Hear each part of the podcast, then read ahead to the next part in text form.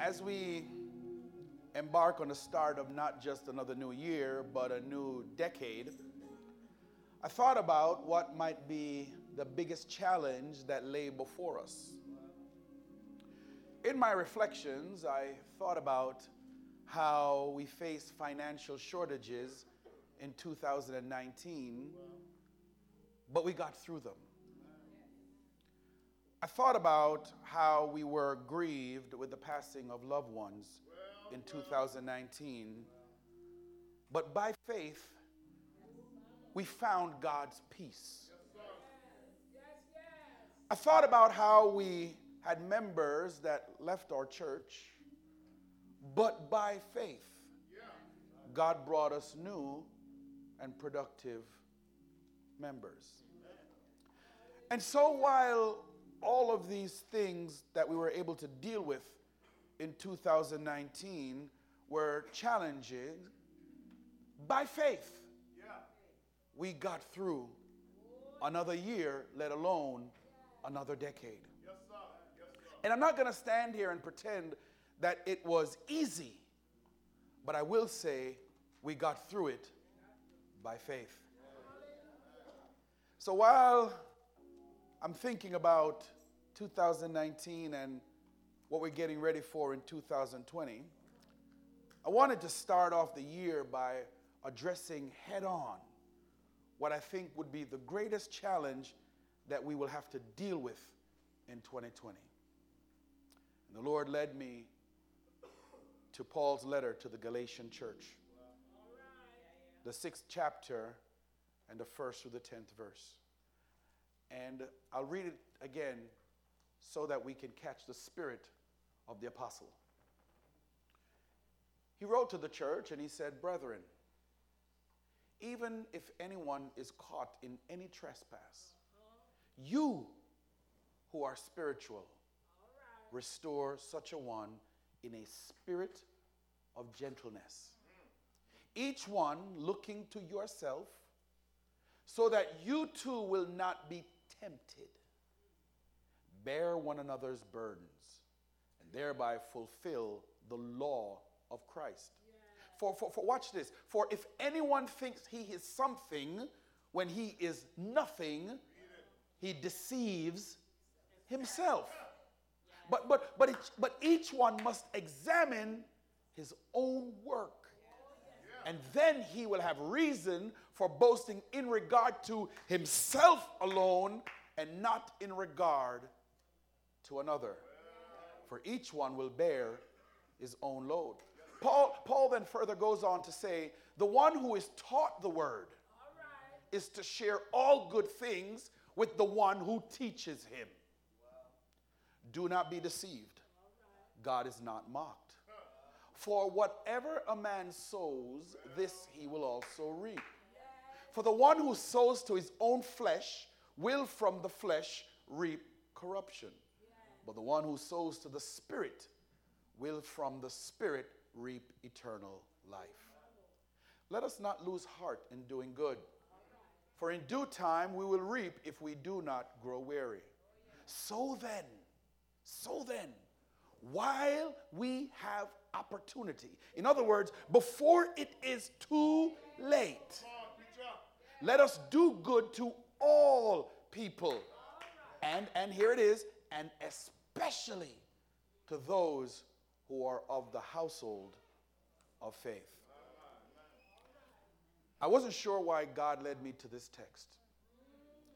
And as I pondered it, I could see that the Lord was, was, was actually showing me the single biggest issue with the church. The single biggest issue with the church is not a lack of right doctrine. Sometimes we argue with each other over whether or not Jesus is God or Jesus is not God, or we argue over this is the way you should handle communion or this is the way that you should pray. Or we, it, the biggest problem with the church is not tied up in doctrine. The biggest problem with the church is not even tied up into a lack of faith. And the reason for that is because the Bible tells us that if you even have faith the size of a mustard seed, you can even move mountains. So the issue with the people in the church is not so much an issue of a lack of faith or even right doctrine or even if we have all of the accoutrements of, of, of worship. The single issue, biggest issue facing the church is simply this a lack of community. And at the core of this lack of community is selfishness. So, today, on this first communion Sunday of 2020, I want to speak on the subject of true community and what that means. And I've therefore titled this message quite simply It's Not About You.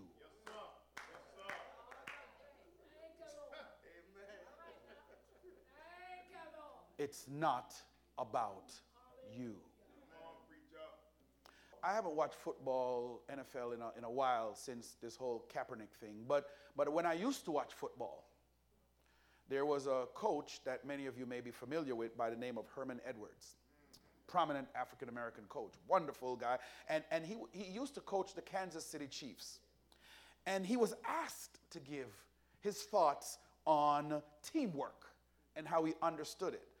And without batting an eye, Coach Herman said these words. He said, The players, listen carefully, he said, the players that play on his football team, they, they, they will play for the name on the side of their helmets, not on the back of their jerseys. See? The idea here, and, and, I appreciate that because what he's actually getting at is that it gets right to the heart of what it means to be a team player. If you're, if you're playing because your name is on your back, and you want everyone to see you and the cameras to see you and that and that it's all about you then chances are you might do well but your team will suffer. A community or a team cannot win with one player or one person focused on themselves alone brothers and sisters, our churches are only as good as the people within the building recognize that it's not about you. I, uh, I often listen to the news media and I watch a lot of CNN and MSNBC and Fox News, yeah. And, um, and, and, and oftentimes when you listen to the news media, they, they make references to things like the black community or they'll say, well, how do you see things happening in the Jewish community or, or the Islamic community? And, and, and I say to myself, when we use these terms and these references, what exactly do we mean? And, and, and, and what even forms the basis of saying things like the black community or the Jewish community, or what forms the basis for making those kinds of statements? And so I, I came up with my own definition of community. Here's my definition of community it's a unified, listen carefully, it's a unified body of individuals with common interests, living in a particular area, sharing multiple resources for the survival of that body. Now, with this definition in mind, and if you accept that that's what community is like, then by this standard, is there really any such thing as a black community or a white community or a Jewish community or an Islamic community? By my definition, is there any such thing? Because I can easily make the case that not all of these groups of individuals are necessarily unified. Not all of these group of individuals share common interests. Not, not all of these groups live even in the same area. And, and how about they don't all share the same resources? And, and here's the big one maybe not all of those individuals in that body even care about the survival of the group.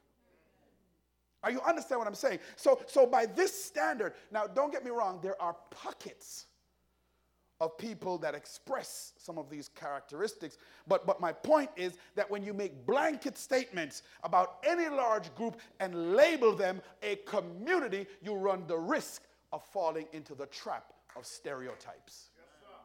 The black community loves watermelon and fried chicken.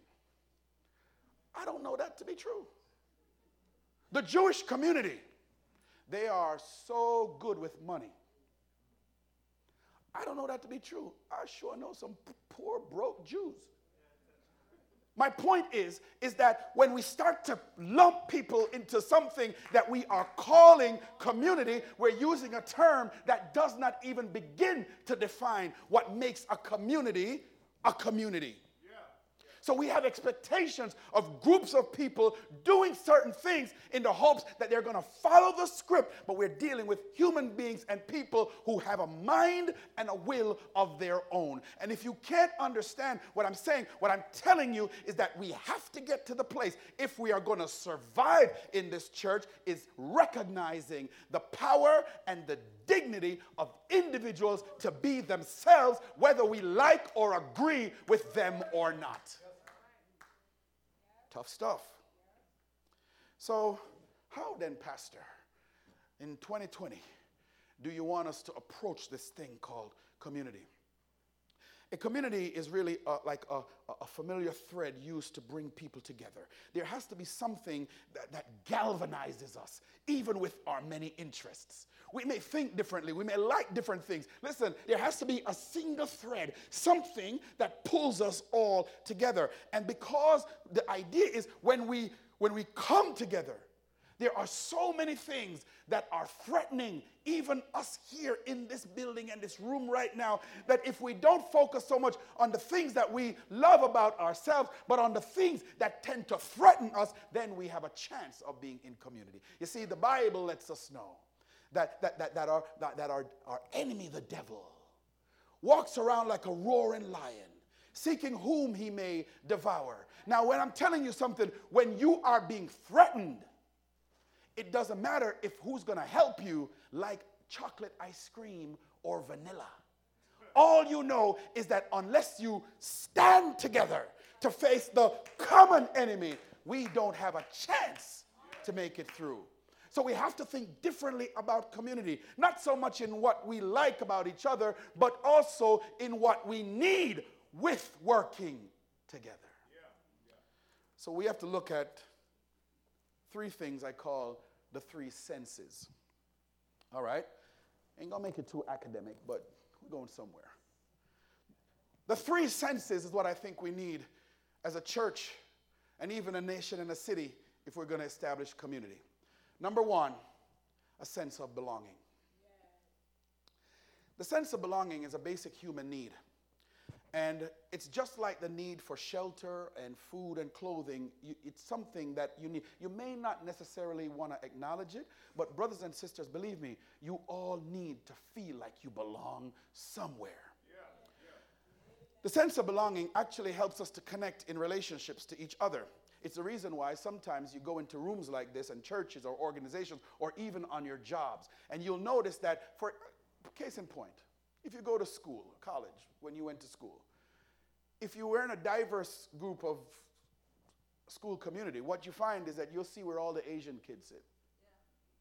You'll see where all of the African American kids sit. You'll see, it's like we're predisposed to going not just to cross boundaries, but to go to a place where we feel or think we might be accepted. Whether or not you are really accepted. And so the idea is this sense of belonging now finds itself now where, where, where people may join a church, they may have some friends and they may have family, but, but, but, but there is something that you need to make you feel like this is somewhere that you won't be judged. The sense of belonging. Many people in churches, whether we want to believe it or accept it or not, do not feel like they belong. Even in this church, you may have people who come here but don't feel like they necessarily belong. They may sit in the areas where they feel safe. And they don't want to venture necessarily out into the other areas of the church for fear that maybe if I start to open myself up in some ways and to express and expose my vulnerability, I may now find that I may be harmed.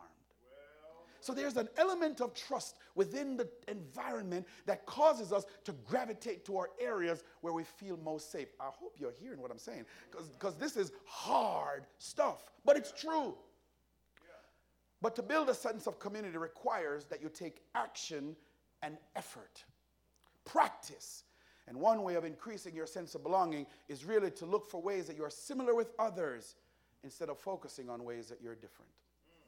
This morning we had our, our, our morning meditation and we folks expressed how they were feeling certain feelings that was hurtful, whether it's depression or whatever it is. And I say, listen, the solution to that is not to sit and wallow in whatever feeling you have. It is to find somebody else that you see in the church that you know is feeling exactly the same thing and bring comfort to that person. Paul tells us in his letter, look at what Paul says. He looks, he looks in the first, he said, brethren, watch this.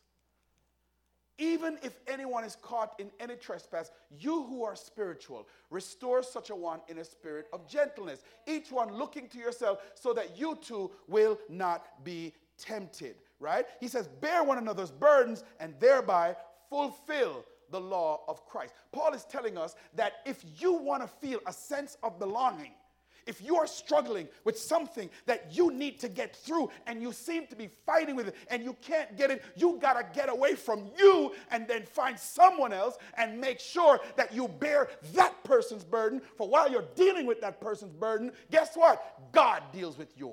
Yes, yes, it's not about you. Many of us are struggling and suffering because we're so focused, so self absorbed on what our problems, our challenges, our issues are that we can't even see the person sitting next to us. I'm talking about building a sense of community. You got to get outside of you. Yes, I know you are hurting. Yes, I know that the pain in your body is debilitating. Yes, I know that the pressures of life is mounting on you in ways that you can't even imagine. But Jesus himself says, listen, cast, cast your burdens onto me. He told you what to do, but our problem is we think we can solve our problems on our own. As long as you try to do it yourself, by yourself, on your own, your way, you'll never be in community and you'll be miserable for the rest of your life. Jesus gave us the church for a reason, a place where people don't come here perfect, but people come and serve a perfect God who knows that you are here not by accident, but because you are really an answer to someone else's prayer. Even while you feel the way you feel.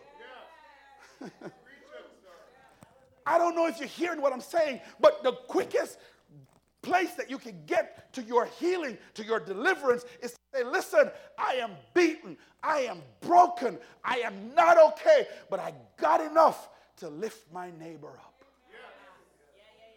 And if I can just do with all that I have to lift my neighbor up, then I know that where I am weak, God's strength will be made perfect.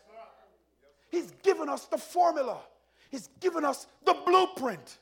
So Paul says, accept others, validate people, let people feel like, listen, I, I don't really know your name.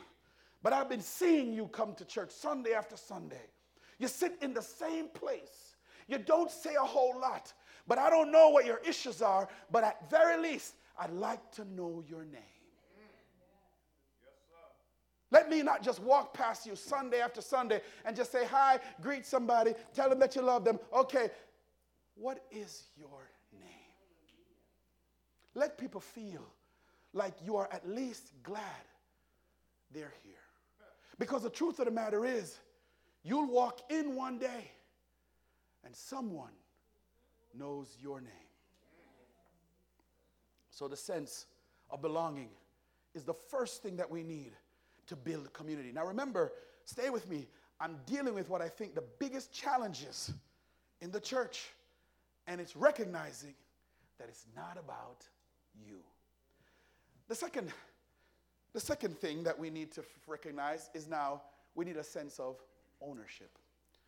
Now, quite simply, ownership is the feeling that something is yours. now, I want to be very careful here because um, when you talk about the sense of ownership, I don't, want I don't want you to think I'm talking about what's called possessive ownership. Possessive ownership says this house is mine, this car is mine, this church is mine, that's mine. This and when you get into that place where you get into this is mine, this is mine, this is mine, then that's really all about you, right? And so that's not the kind of the kind of ownership I'm talking about. What I'm talking about here is what Paul says in the third chapter, in the third verse. Look at what Paul says in the third verse. For if anyone thinks he is something when he is nothing, he deceives himself. But each one must examine his own work, and then he will have reason for boasting in regard to himself alone, and not in regard to another, for each will bear his own load. In other words, the sense of ownership. The sense of ownership is actually where you are clear on what you bring to the table, whether or not what you're bringing is serving your own personal needs or the needs of other people. I hate to break it to you, brothers and sisters, but um, you're not as holy as you think you are. I really hate to tell you, you're not as holy as you think you are. And because of that, you and I are really in no position to tell people how to live their lives. For too many, far too many of us in the church, we destroy the sense of community because we're too caught up in telling people how they should serve God. But this doesn't mean we should ignore sin.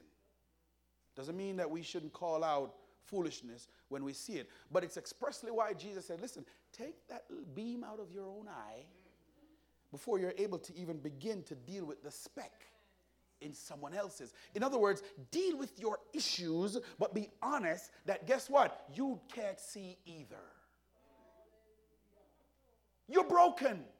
We all are broken. But the sense of ownership, when you think about it in the context of community, is always about recognizing that if the ship is sinking and you know how to stop it, you stop it. You don't look around wondering, where's Yvette? Yvette, look, the ship is sinking. You stop it. The sense of ownership says what's going on and how this community and how this church is functioning means that I'm going to recognize how I'm going to use my gifts and I'm going to bring something to the table, whether or not I'm going to get the proverbial pat on the back. You all have gifts and abilities. But if you sit on them waiting for everyone else to do the work, then guess what? You will never ever get that sense of ownership that says, I belong and I, I am a part of the life of this church. Finally, finally, the last and third sense is a sense of sacrifice. Paul says, the one who is taught the word is to share all good things with the one who teaches. Do not be deceived. God is not mocked. For whatever a man sows, this he will also reap. For the one who sows to his own flesh will from the flesh reap corruption.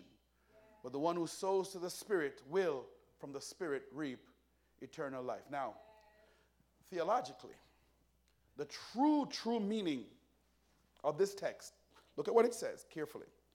The one who is taught the word, meaning you, are to share all good things with the one who teaches them, which is me. So, the true meaning of this text, to be quite frank, is that it's really talking, Paul was really talking about paying your pastors.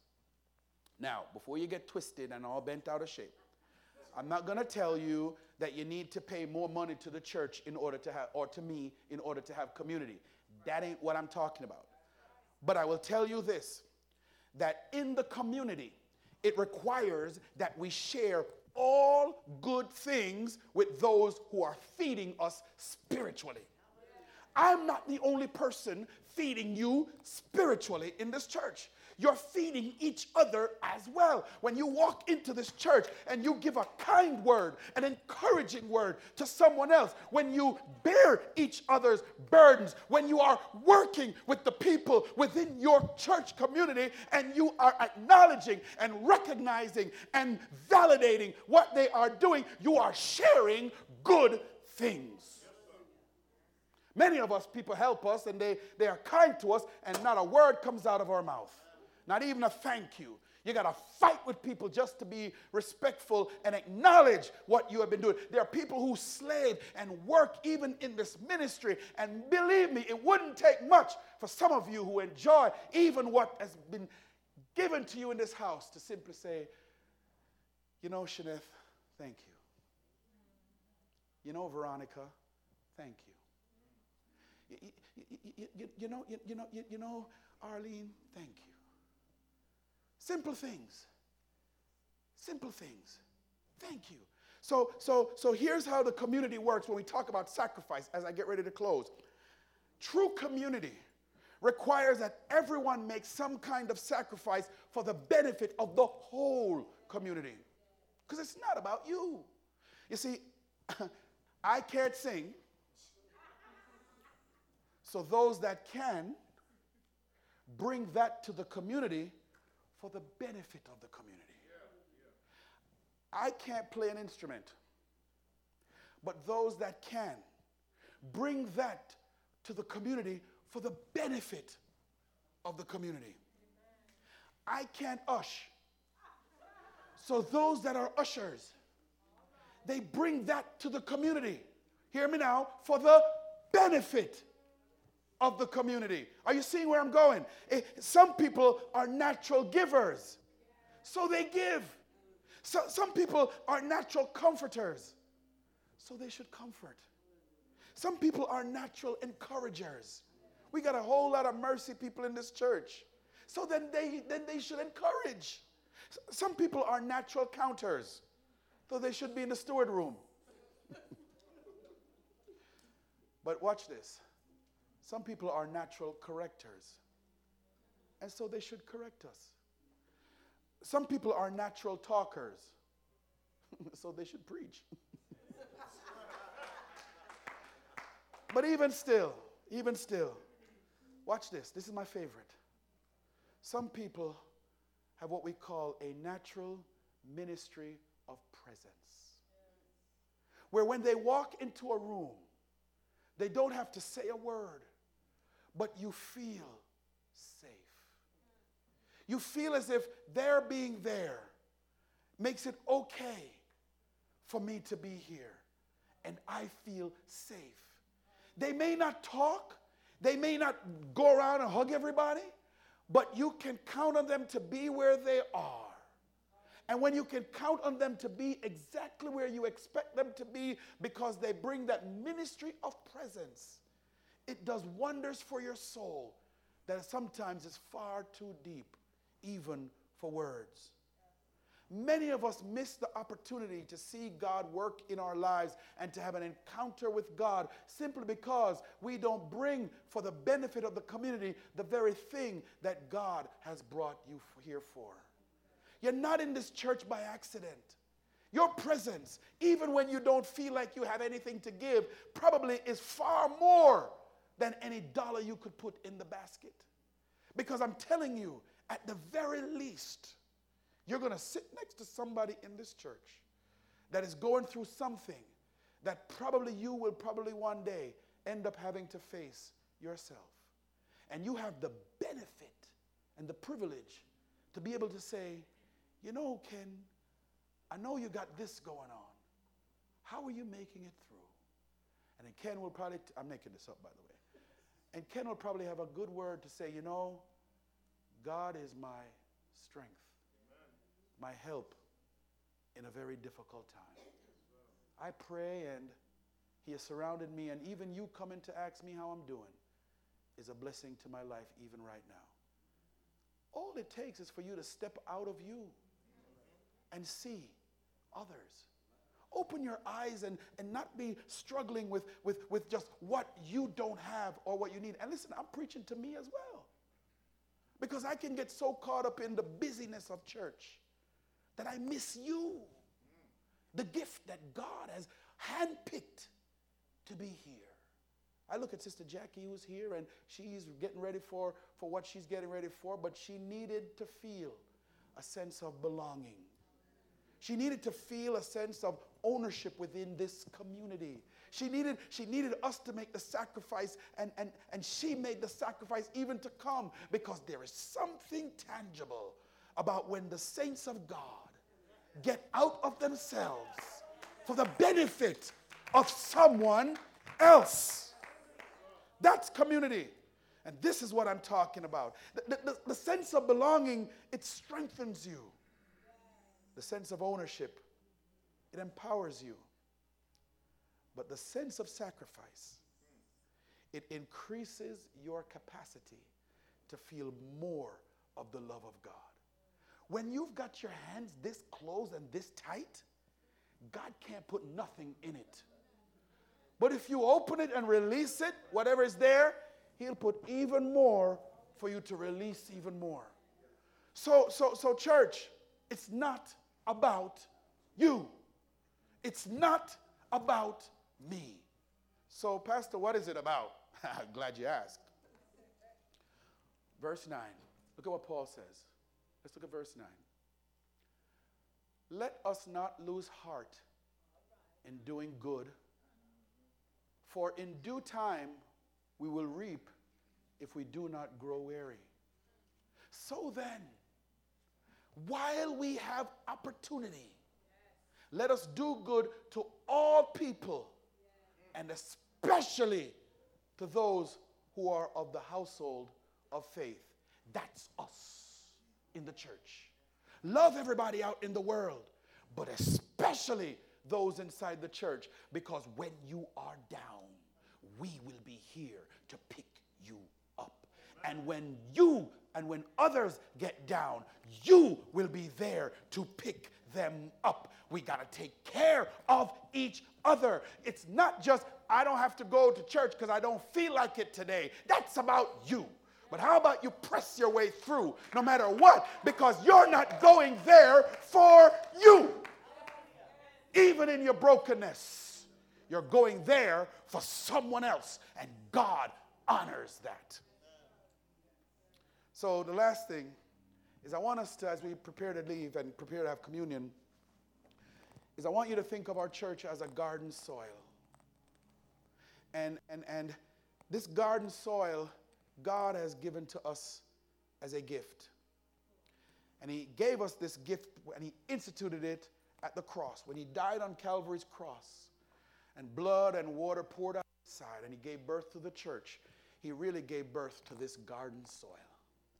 And every person in, in here right now, you're not here by accident, every single person in here was handpicked by God. Right? To do what? To be planted right now in this garden soil. And, and, and you see, you are an ingredient, a special ingredient. And so the idea here is that if you're not here, then our church organism can't really grow as well as it should. It will grow, but not as well as it should because I'm missing a very important part of me. And one of the most important parts of me is you. And I don't want to miss you because I don't want you to miss me. That's the church. That's the garden soil. That's why Jesus designed it that way. And then when we all come together, he then waters it with his blood. And he says, Watch this, I've got you covered. Now, Satan wants to mess with this garden soil, but he can't. Jesus came that we may have life in community. Everything God does, he does in community. Every blessing you want from God is going to come through community. Listen, when God was blessing Israel, He wasn't blessing just David, He was blessing the community. So, if there's something you're looking forward to in 2020, if you want God to move and do something different in your life in 2020, believe me when I tell you it's going to come through community. Jesus fertilized us in our community.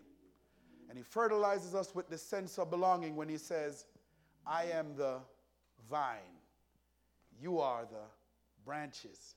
If you remain in me and I in you, you will bear much fruit.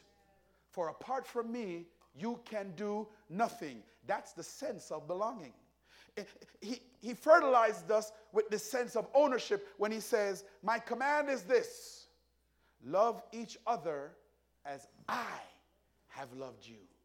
And finally, he fertilized us with a sense of sacrifice when he says, Greater love has no one than this, than to lay down one's life for one's friends. So, my brothers and my sisters, it's not about you. It's always been about Him. It's always been about Jesus, and because of Him, you and I can live in community. We belong, where we share Him and all things in common, where we participate in the fellowship of His suffering. And if that is something that is desirable to you today, then we thank Doreen and the stewardesses, for we have a table that has been prepared for you.